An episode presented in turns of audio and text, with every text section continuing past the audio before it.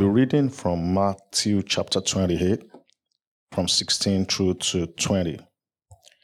Now the eleven disciples went to Galilee to the mountain to which Jesus had directed them. And when they saw him, they worshipped him, but some doubted. And Jesus came and said to them, All authority in heaven and on earth has been given unto me. Go therefore and make disciples of all nations, baptizing them in the name of the Father and of the Son and of the Holy Spirit, teaching them to observe all that I have commanded you.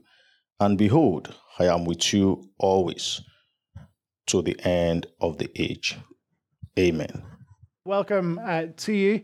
If you've uh, joined us since we begun, my name's Mark. I'm one of the uh, leaders here at the church. You're very welcome if you are uh, new or visiting. If you are new or visiting with us, uh, today is a great Sunday to be here because today we begin a new series. We've been doing uh, Psalms all the way through the summer. Uh, but now, as summer draws to a conclusion and the kids go back to school, can I get an amen from the parents? Uh, yeah, and they go back to school, or perhaps even are back for a couple of days. Um, and uh, we go into September. September, uh, I describe as the new year because it's kind of how I operate uh, by academic years.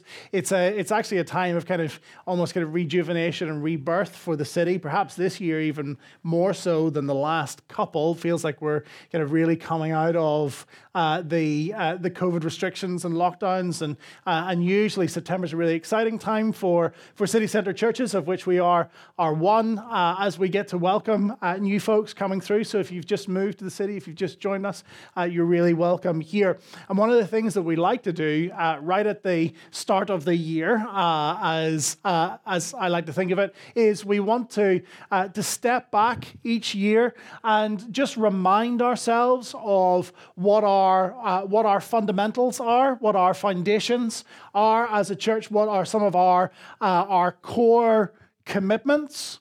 And so, if you're new and you're looking for a church, uh, this is uh, a good series to, to be a part of as you think, okay, well, what, what does City Church value? What are they about? What are the kinds of things that they prioritize? Or if you've been uh, with us uh, for some time, as we come out of the, uh, the season of, uh, of lockdown, as we prepare for a new year, it's by way of refresher to think, okay, this is why I joined City to begin with. This is what we are about as a church. This is the, the mission that I am joining and participating with them on. And we're going to be doing five weeks uh, from now through to the end of, uh, of September, looking at five core commitments, values uh, that, we, that we have. Let me just give them to you now by way of uh, trailer, since we're in a, in a cinema. Um, uh, this autumn. Uh, no, okay.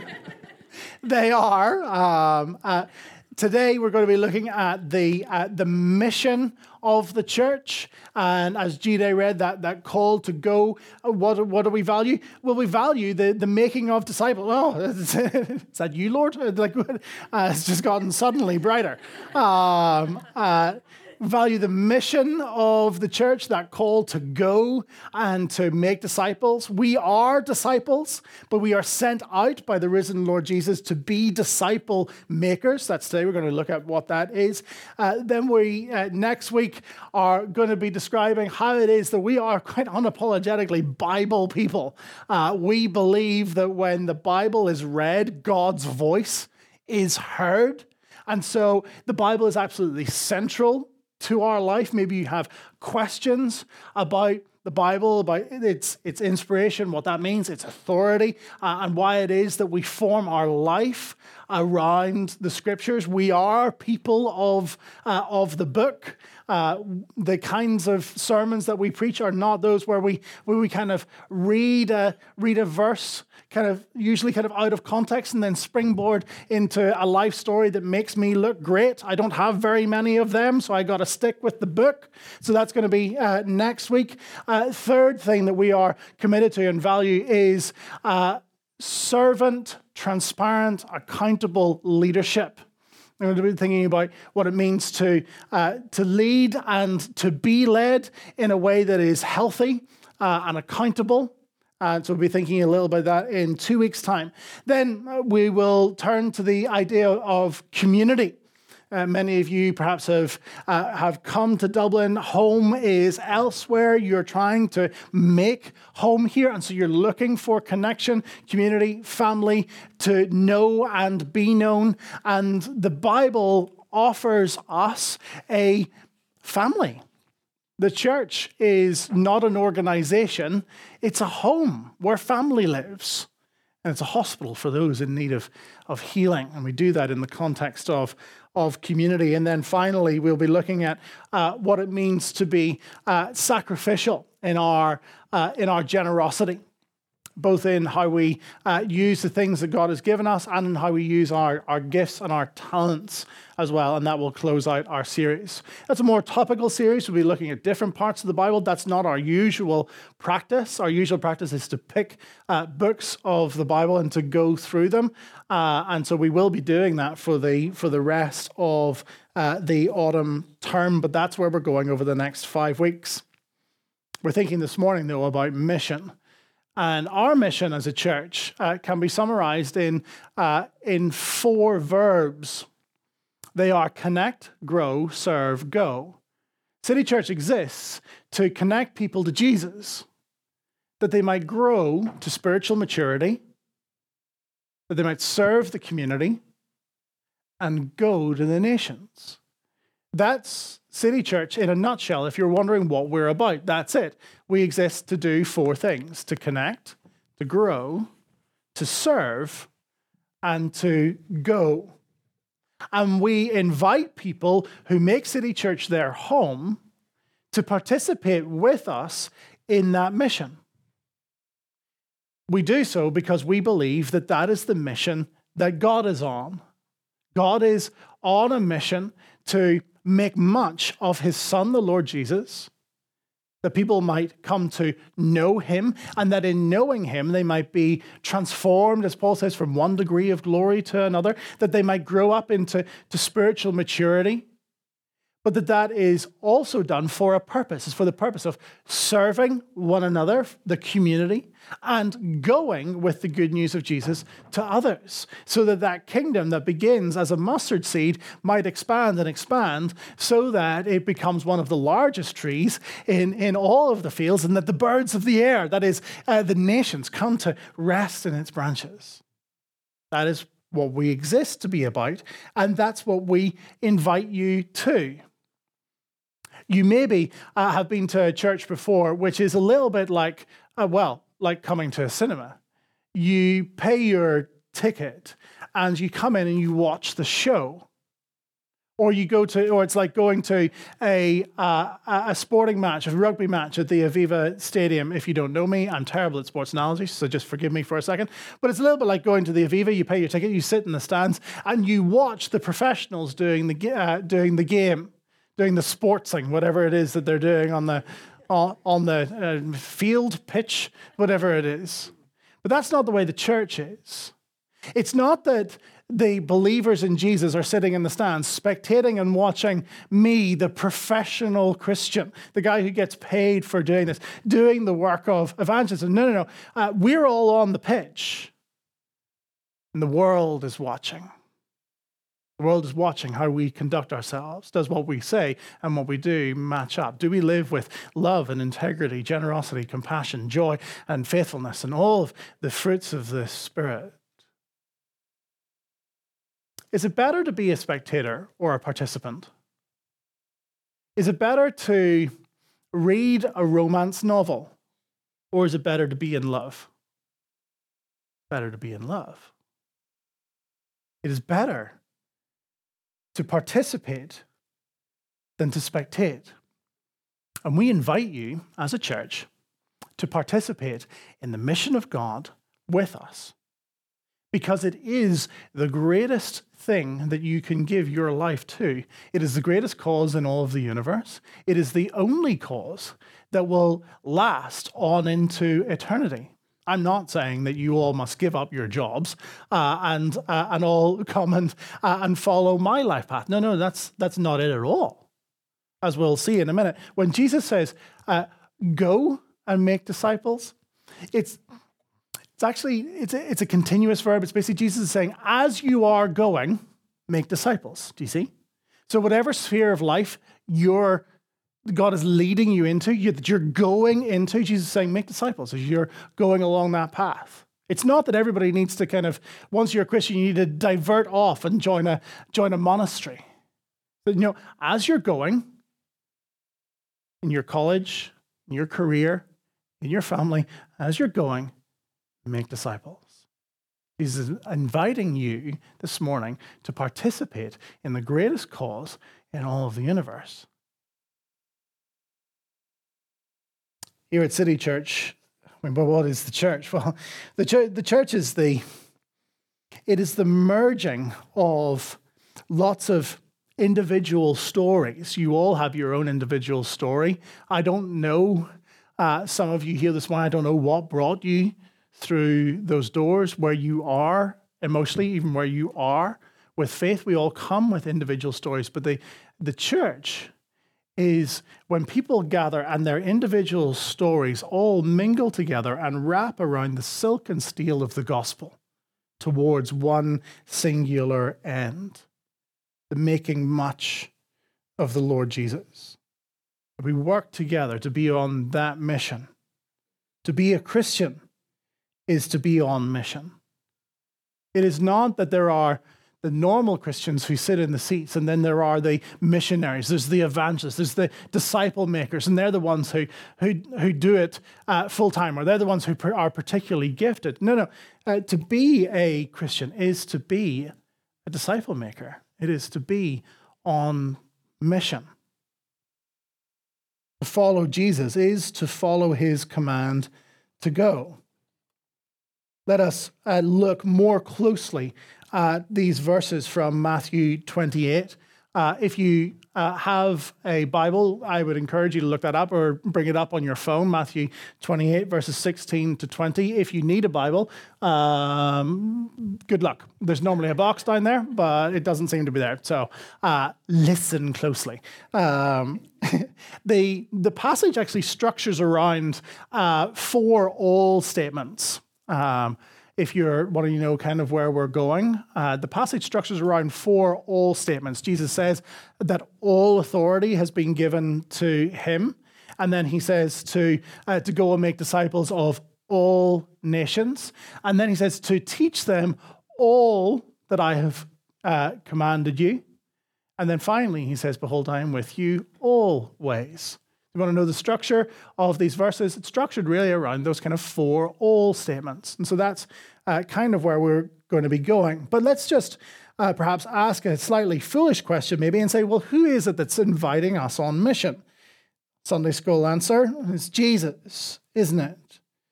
Who is inviting us on mission? Was Jesus. But who is this Jesus? Who is this Jesus at the end of Matthew? What have we come through? Well, we're not in his earthly uh, ministry. We're not, uh, we're not up in Galilee. No, no, that is all past now. We've gone through the cross, Jesus' sin bearing death, and we have come through his victorious resurrection. That great yes and amen from God the Father that Jesus' sacrifice on the cross was effective for taking away your sin. And now he is risen and he is about to ascend to his father. Hmm. He's about to ascend to his father, who I now sound like, who knew that he was Northern Irish. Hopefully, that there we are. There we go. And the ascension of the Lord Jesus is Jesus' coronation.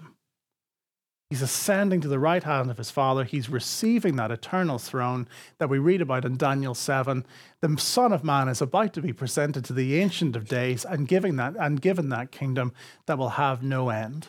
And before he goes, he says to his disciples that he is the one, first of all, who has all authority.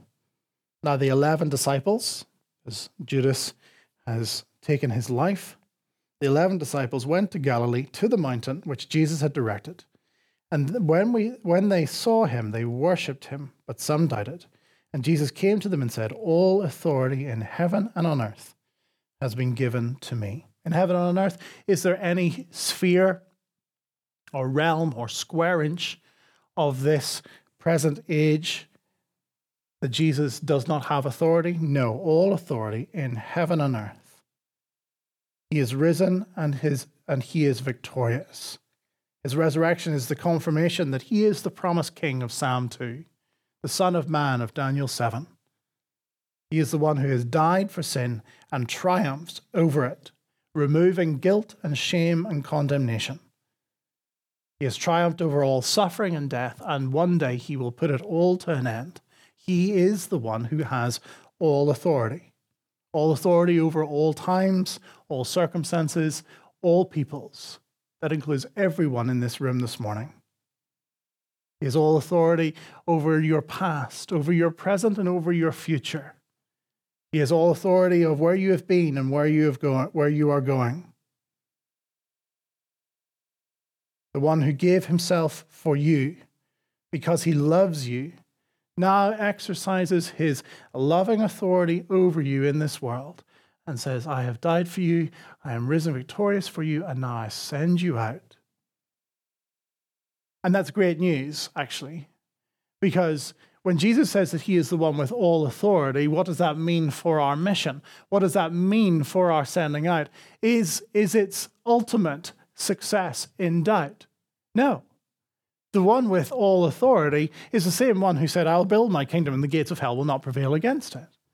And so we go out with great confidence, not with arrogance, because we know that we are ones who, uh, who are both unworthy and yet shown our great worth. So we do not go with, with arrogance, but we do go with confidence because the one who has all authority means that his mission will succeed. This is the story that you join. This is what you are invited as a believer in the Lord Jesus to participate in. When we talk about connecting people to Jesus, that is, telling them about Him, we do so with confidence, actually, that the Lord Jesus will have mercy on those people.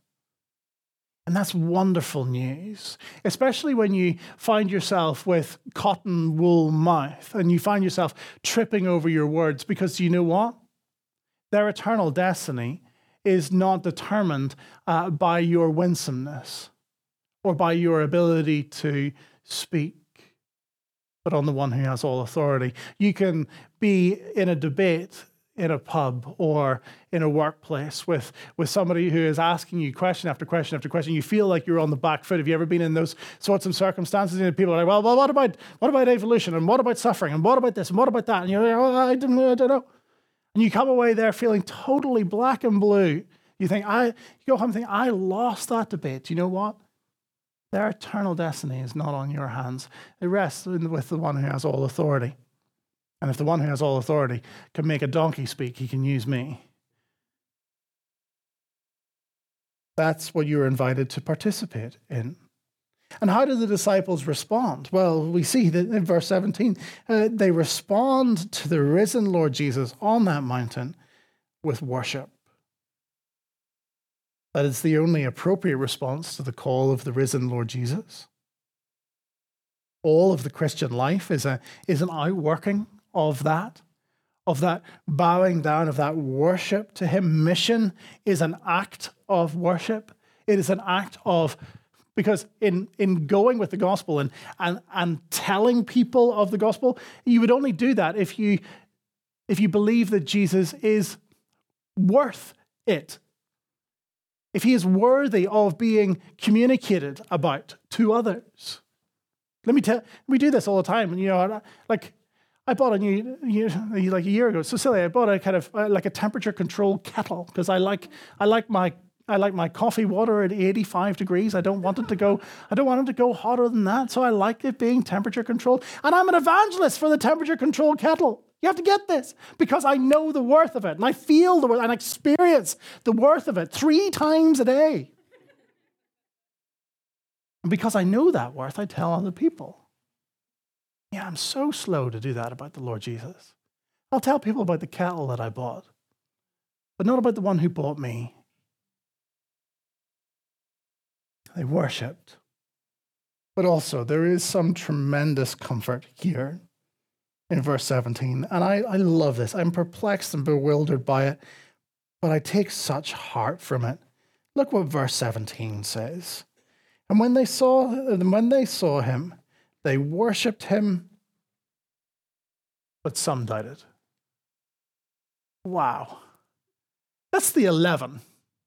That's the guys who have been with Jesus for three years, who have walked with him closely. They have come, they have come through the cross, and then they have witnessed the empty tomb, and they get on the mountain and they bow down and worship, but still some, still some have questions. Still some thought, can this really be?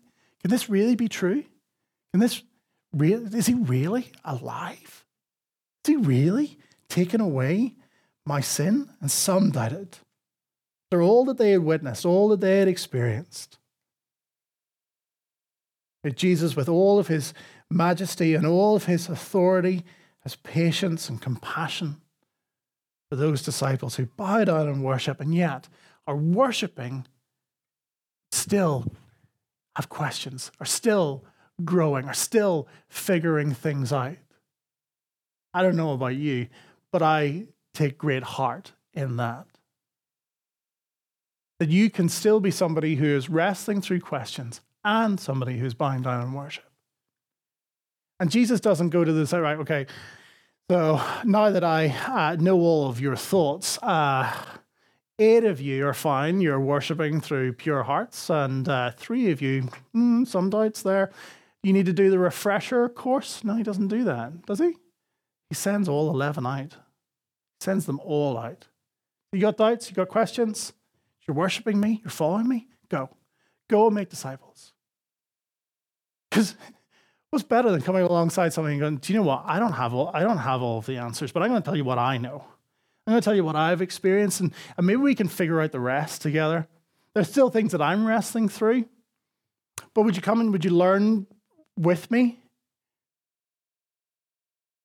Maybe people might actually respond better uh, to that than, uh, than perhaps what can be the disposition, which is, which is come, follow me, and I will lead you into all of the, uh, the truth. People, they don't want to know that. They want people to come alongside them and say, hey, come and see this guy who told me everything that I'd ever, did, ever done, and who loves me anyway. I haven't got it all figured out, but there's something about him. Some doubted, and they were still sent out. You who doubt, we still invite you to come and participate in the greatest mission in all of the universe. Come with your questions, come and ask them. Look at our values on the website. One of the things of our nine values, that's, you're welcome, this is not a nine week series, is that we embrace the skeptic. Some of you here have legitimate questions that need to be wrestled through. They won't ultimately save you. Becoming a Christian is not ultimately, at the, in the final analysis, an intellectual exercise. But it does have intellectual rigor to it. Come with your doubts and come and join the mission. what is the mission? Well, the mission is to go as you are going. That is, that we are not to be those who keep the good news of the gospel. That's what gospel means. It means good news, the good announcement of sin forgiven, of life renewed and eternal with the God who made us and who loves us. We're not to keep that for ourselves. We're not to be a holy huddle. We are to go. There's a, uh, a story that was told to me by an old retired uh, uh, pastor, clergyman, now since gone to glory, he used to say that um, uh, that pastors, ministers, people who did my job, but I think it's true of Christians, uh, are, are, like, are like manure. That when they're all kind of huddled together, they begin to stink, but you spread them out over the land and they do a bit of good. We're not supposed to clump together. In fact, the, the disciples in, in, in Luke's gospel are, are looking up at heaven after Jesus has ascended, and they're, they're kind of peering and peering and peering. And actually, two angels have to come down and tap them on the shoulder and go, Go. stop, stop looking there. you got to go. We got to be those who are going. Don't keep the good news to yourself. Don't huddle together. Why can they go? Because Jesus has all authority. Where do they go to? And this is the second all they go to all nations. The one who has all authority sends us out to all nations. Every uh, nation and tribe and tongue and people group and ethnicity, ethnicity and subculture and socioeconomic class and grouping, we're sent to them all. It is a great joy that we get to express that in part in microcosm, but we are prayerfully desirous of more. We want to see more. From every corner of the world, people coming to know him. And what are we to do as we go to all nations? We are to make disciples. This is the essence, excuse me, of participation with Jesus in this great story. To see Jesus for who he is for who he truly is the risen king, the one with all authority, and having been transformed by that through his sin obliterating death, that you might see him as the one who is supremely worthy. And that being captivated by him in worship, you might willingly go and invite others to come and see him. All believers are sent out to be disciple makers. The only question are where and how. Like I've said before, the go is a going, and as you are going, make disciples. Mission, therefore, is not an event. It is not an extra thing to add to your diary. As is so often the case in the in the church. You say, well, we do we'll do a mission week where we'll have a, a set of talks every evening and we'll reconvert every Christian that's sitting there. Because we'll, we'll, we'll command, encourage people to raise their hand or come to the front. And the Lord has used those things in great and mighty ways. But the call to mission, it is not an extra thing for your diary. It is a mindset for how you carry out your life. You go to the you go to a regular barber or hairdresser, you're to go as a disciple maker. If you go to the same coffee shop, you're to go as a disciple maker. If you go to the same office, you're to go as a disciple maker. It's not that we just do this extra thing, we're busy enough, but it's about a paradigm shift that starts tomorrow morning. I imagine that every person in this room has regular rhythms, regular non Christian folks who you encounter. We're sent to them in the regular rhythms of life. And how does Jesus say that disciples are made? The third all? By teaching them all, Jesus says that I have commanded you. Verse 20. Teaching them to observe all that I have commanded you. We, friends, have the words of eternal life, as Peter said to Jesus in John 6. Do you know that we have the only lasting and enduring hope for a hopeless world? Because everybody in the world is placing their hope in a circumstance, in a person, career, in family, in fortune, in stuff that is intrinsically earthbound and therefore temporary and can and will and, and is taken away. I said before that hope is like a rope it matters very much what you attach it to.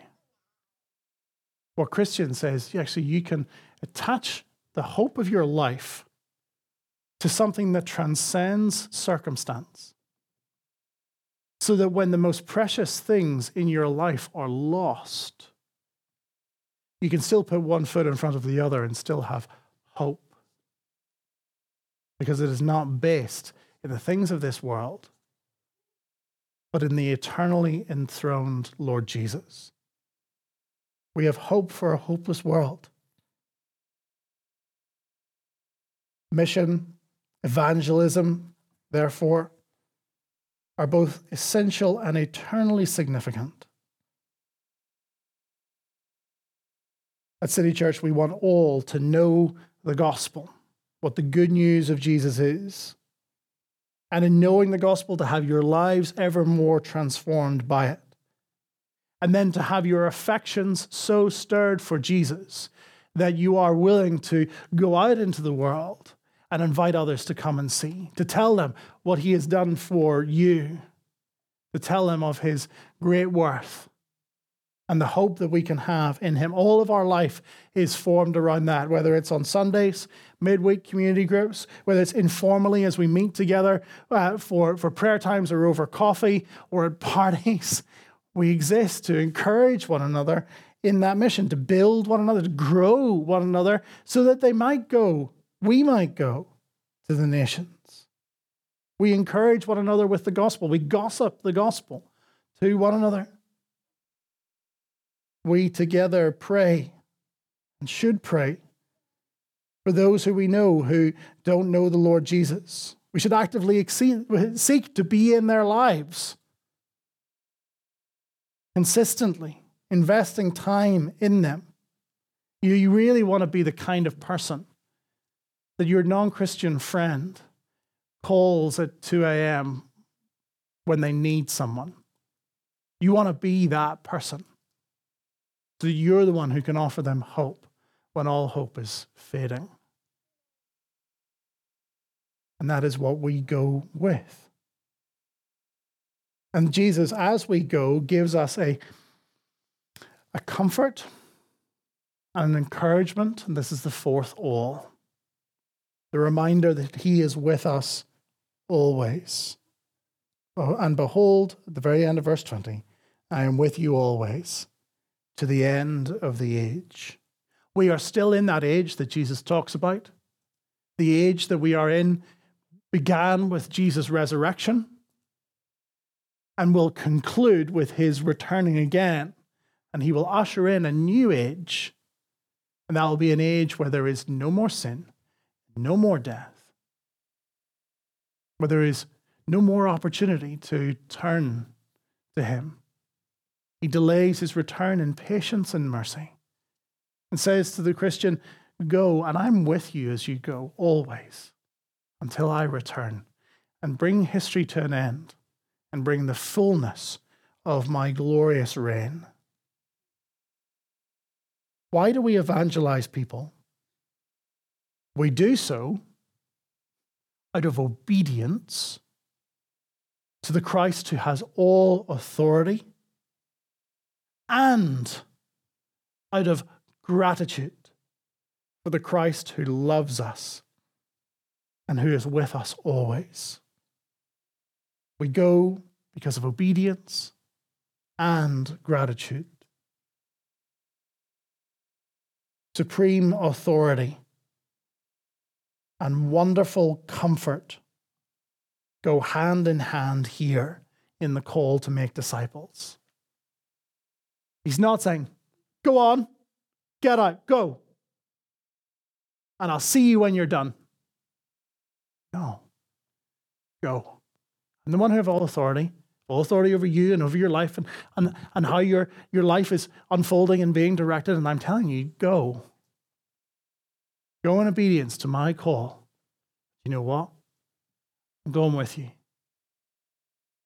I'm walking alongside you. I'm there. I'm going to be with, with you always. I'm going to be with you when you leave that conversation with that non Christian and you just feel beat up. I'll be with you. I'm going to be encouraging you then. I'm going to be with you in that conversation when you don't really know what to say, and I'm going to give you words. And you know what? My Holy Spirit is going to be at work in their hearts. I'm going to take those words and I'm going to do what I did with the loaves and the fish. You thought that that meal was insufficient. Do you see what? Do you remember what I did with that? I fed five thousand people. Do you think I could take your uh, your uh, your two fish, five loaf words? and multiply them in somebody's heart? Do you think that I could do that? Hold, I'm with you always. Now go. I'm with you. I'm walking by your side. Don't lose heart. Don't shrink back. I'm with you always. We need this in every season of our life. That assurance that Jesus is with us always. We need it especially in evangelism because, look, here's a stark reality. If you're a Christian in Dublin, you are probably the only Christian that your friends know. You're probably the only Christian that your colleagues know.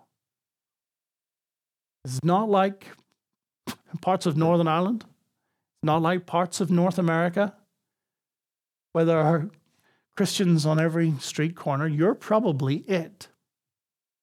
Think, okay, please no.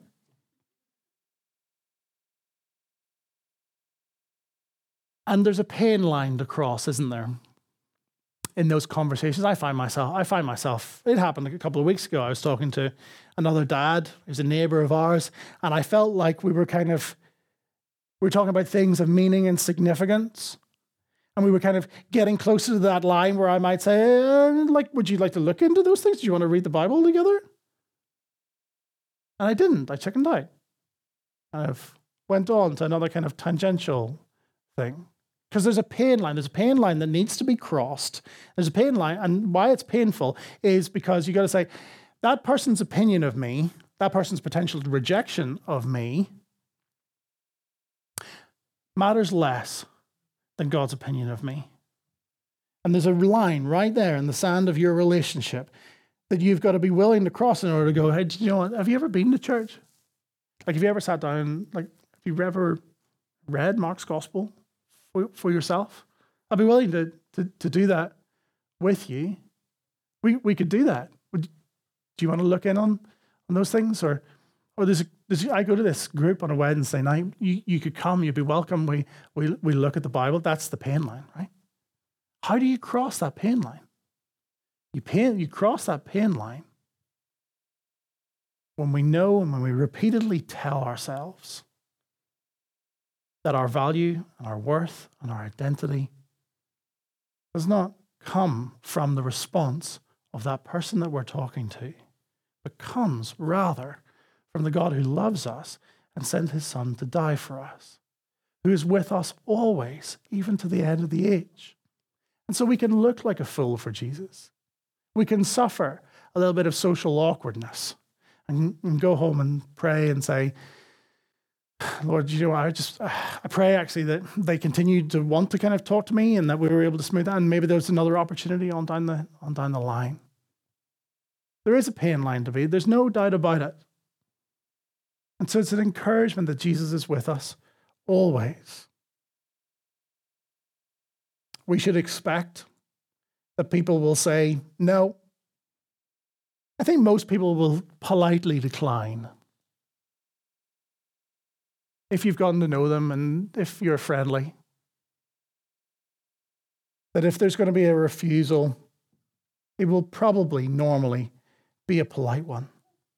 And we should expect that. We should expect spiritual blindness. That's what Paul tells us. The God of this world has blinded the minds of unbelievers so that they cannot see the glory of the Lord in the face of the Lord Jesus.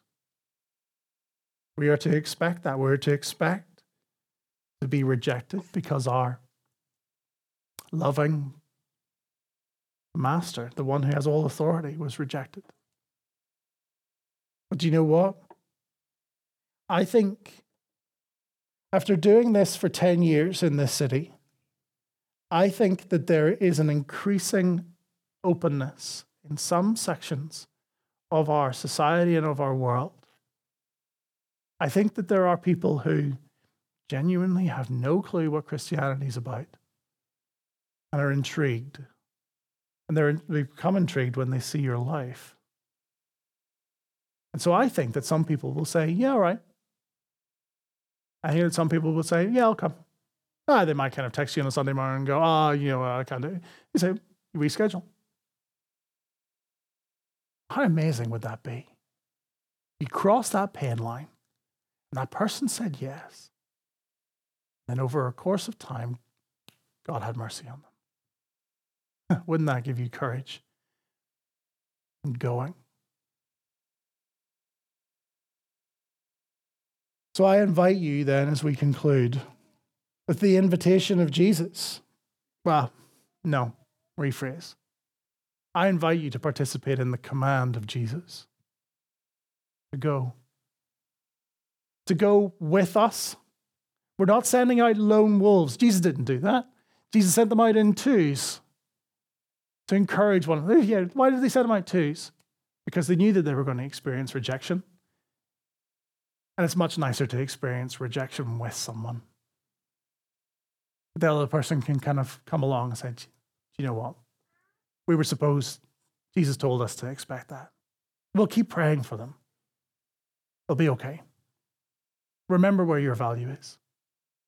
So we go together no, there's a what, 100, 90, 100 people here? It's not that I'm saying, okay, all of you individually, off you go, race uh, tomorrow morning. No, no.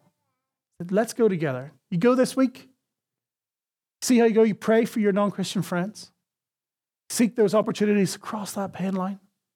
You come back on Sunday or in community group or whatever it is and say, you know what?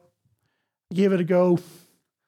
And they didn't respond particularly well. They were polite, but you could just tell that it kind of got a bit awkward. Would you pray for me that that wouldn't kind of gnaw away at me? Would you pray for that relationship? See, we do it. We do it together. So I invite us all to participate in that sort of dynamic. Let me close with four things. Some by way of reminder. Can I encourage you, firstly, to, to covenant with yourself? That is, to make a, a vow, perhaps here and now, to pray for a non Christian friend, colleague, housemate, family member. To just do that regularly.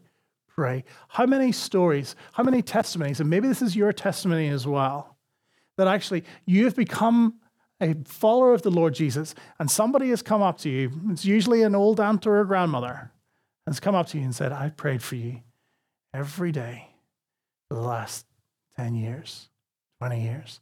I prayed for you. So often, that is the first step. It's the first step of transforming our hearts and getting us ready for crossing that pain line. I'm sure that there are, as I'm talking, names popping up in your mind of people who don't know the Lord Jesus, you just think, oh, the Lord will never have mercy on them. Set a reminder in your phone that comes up daily. Whenever you know that you have a, a moment, maybe it's on your cycle, on your commute, pray for X. Pray for X and Y. Do that consistently. Watch see what the Lord does and see the kind of opportunities that He brings in your path and see how it maybe begins to inform your interactions with them. Do that before you leave here. Get your phone out. I'll pretend like you're reading your Bible. Put a reminder in. Pray for that person daily. We did that as a church. We should, not that I'm a, a tick. That's not what I'm saying. There was a there was a year in our time we we, we made a particular conscious effort in our community groups back when we were much smaller to be praying for non Christians and to see uh, what, the, what the Lord did over the course of that academic year. And as a result of the Lord's kindness, not a result, we didn't pray them into the kingdom, but we saw God move. And we baptized two people at the end of that year. There's a tremendous encouragement to the church at that point. I'm not saying quid pro quo, I'm not saying, you know, cause and effect. But I think that the Lord does show up. He longs to answer prayers. That's the first thing. Second thing would be get to know the people around you. You so often we kind of we we buff up, we buffer up against kind of uh, non Christians, but we never really get to know them. We kind of we banter with them in the workplace. We banter with our uh, with our classmates and things like that. But we we don't seek out opportunities to actually get to know them, to find out their story, where they've come from, what their hopes and dreams and fears are. Now, don't tomorrow morning uh, go into your, what are your hopes and dreams and fears? a little bit more tact required. Do a really good way, actually, of kind of figuring out what makes a person tick. Invite them to the movies.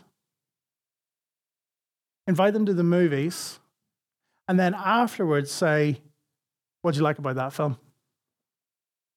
And then say, What did you not like? Those are evangelistic questions. Because if you're paying attention to the movie, you'll be able to discern okay, so that person resonates with that part of the message of that movie, or that person rejects that part of the message. You're building a picture of what makes that person tick. And you haven't asked a question about Jesus at all. You're simply getting to know them. And to listen to them to build that connection and relationship so that you can get to that point of crossing that pain line. And that's the third thing. You need to know who you are in order to cross it. You are a disciple. If you are trusting in the Lord Jesus, you are one of His, held eternally in His grip. As John uh, 6 37 says, All that the Father has given to me will come to me, and all who come to me I will never cast away. You are His eternally. You are a disciple maker.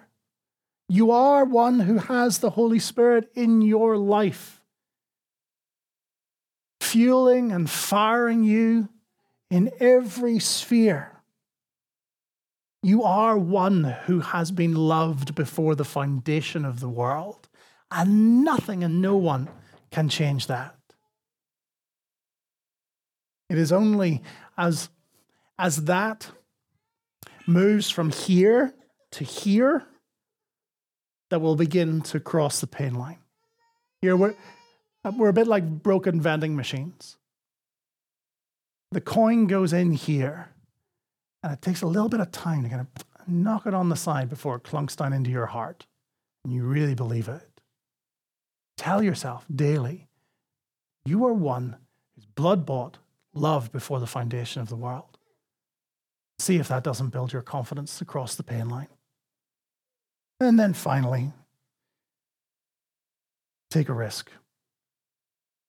Invite someone to come and see, invite someone to church, invite someone to community group, invite someone to read a gospel with you. There are loads of resources. You can Google uh, Uncover Mark or Uncover John. Those are little books that you would read together that have both the questions and the answers in them, crucially.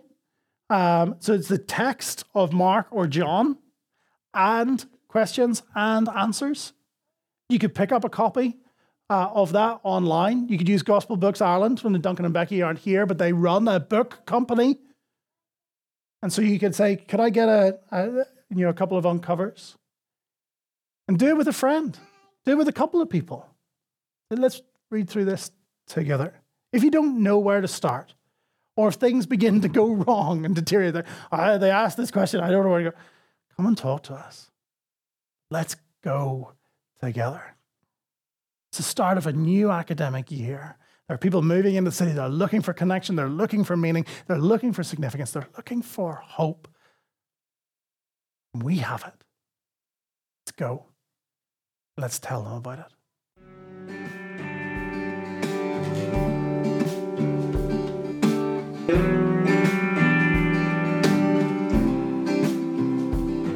Thank you for listening to this week's sermon.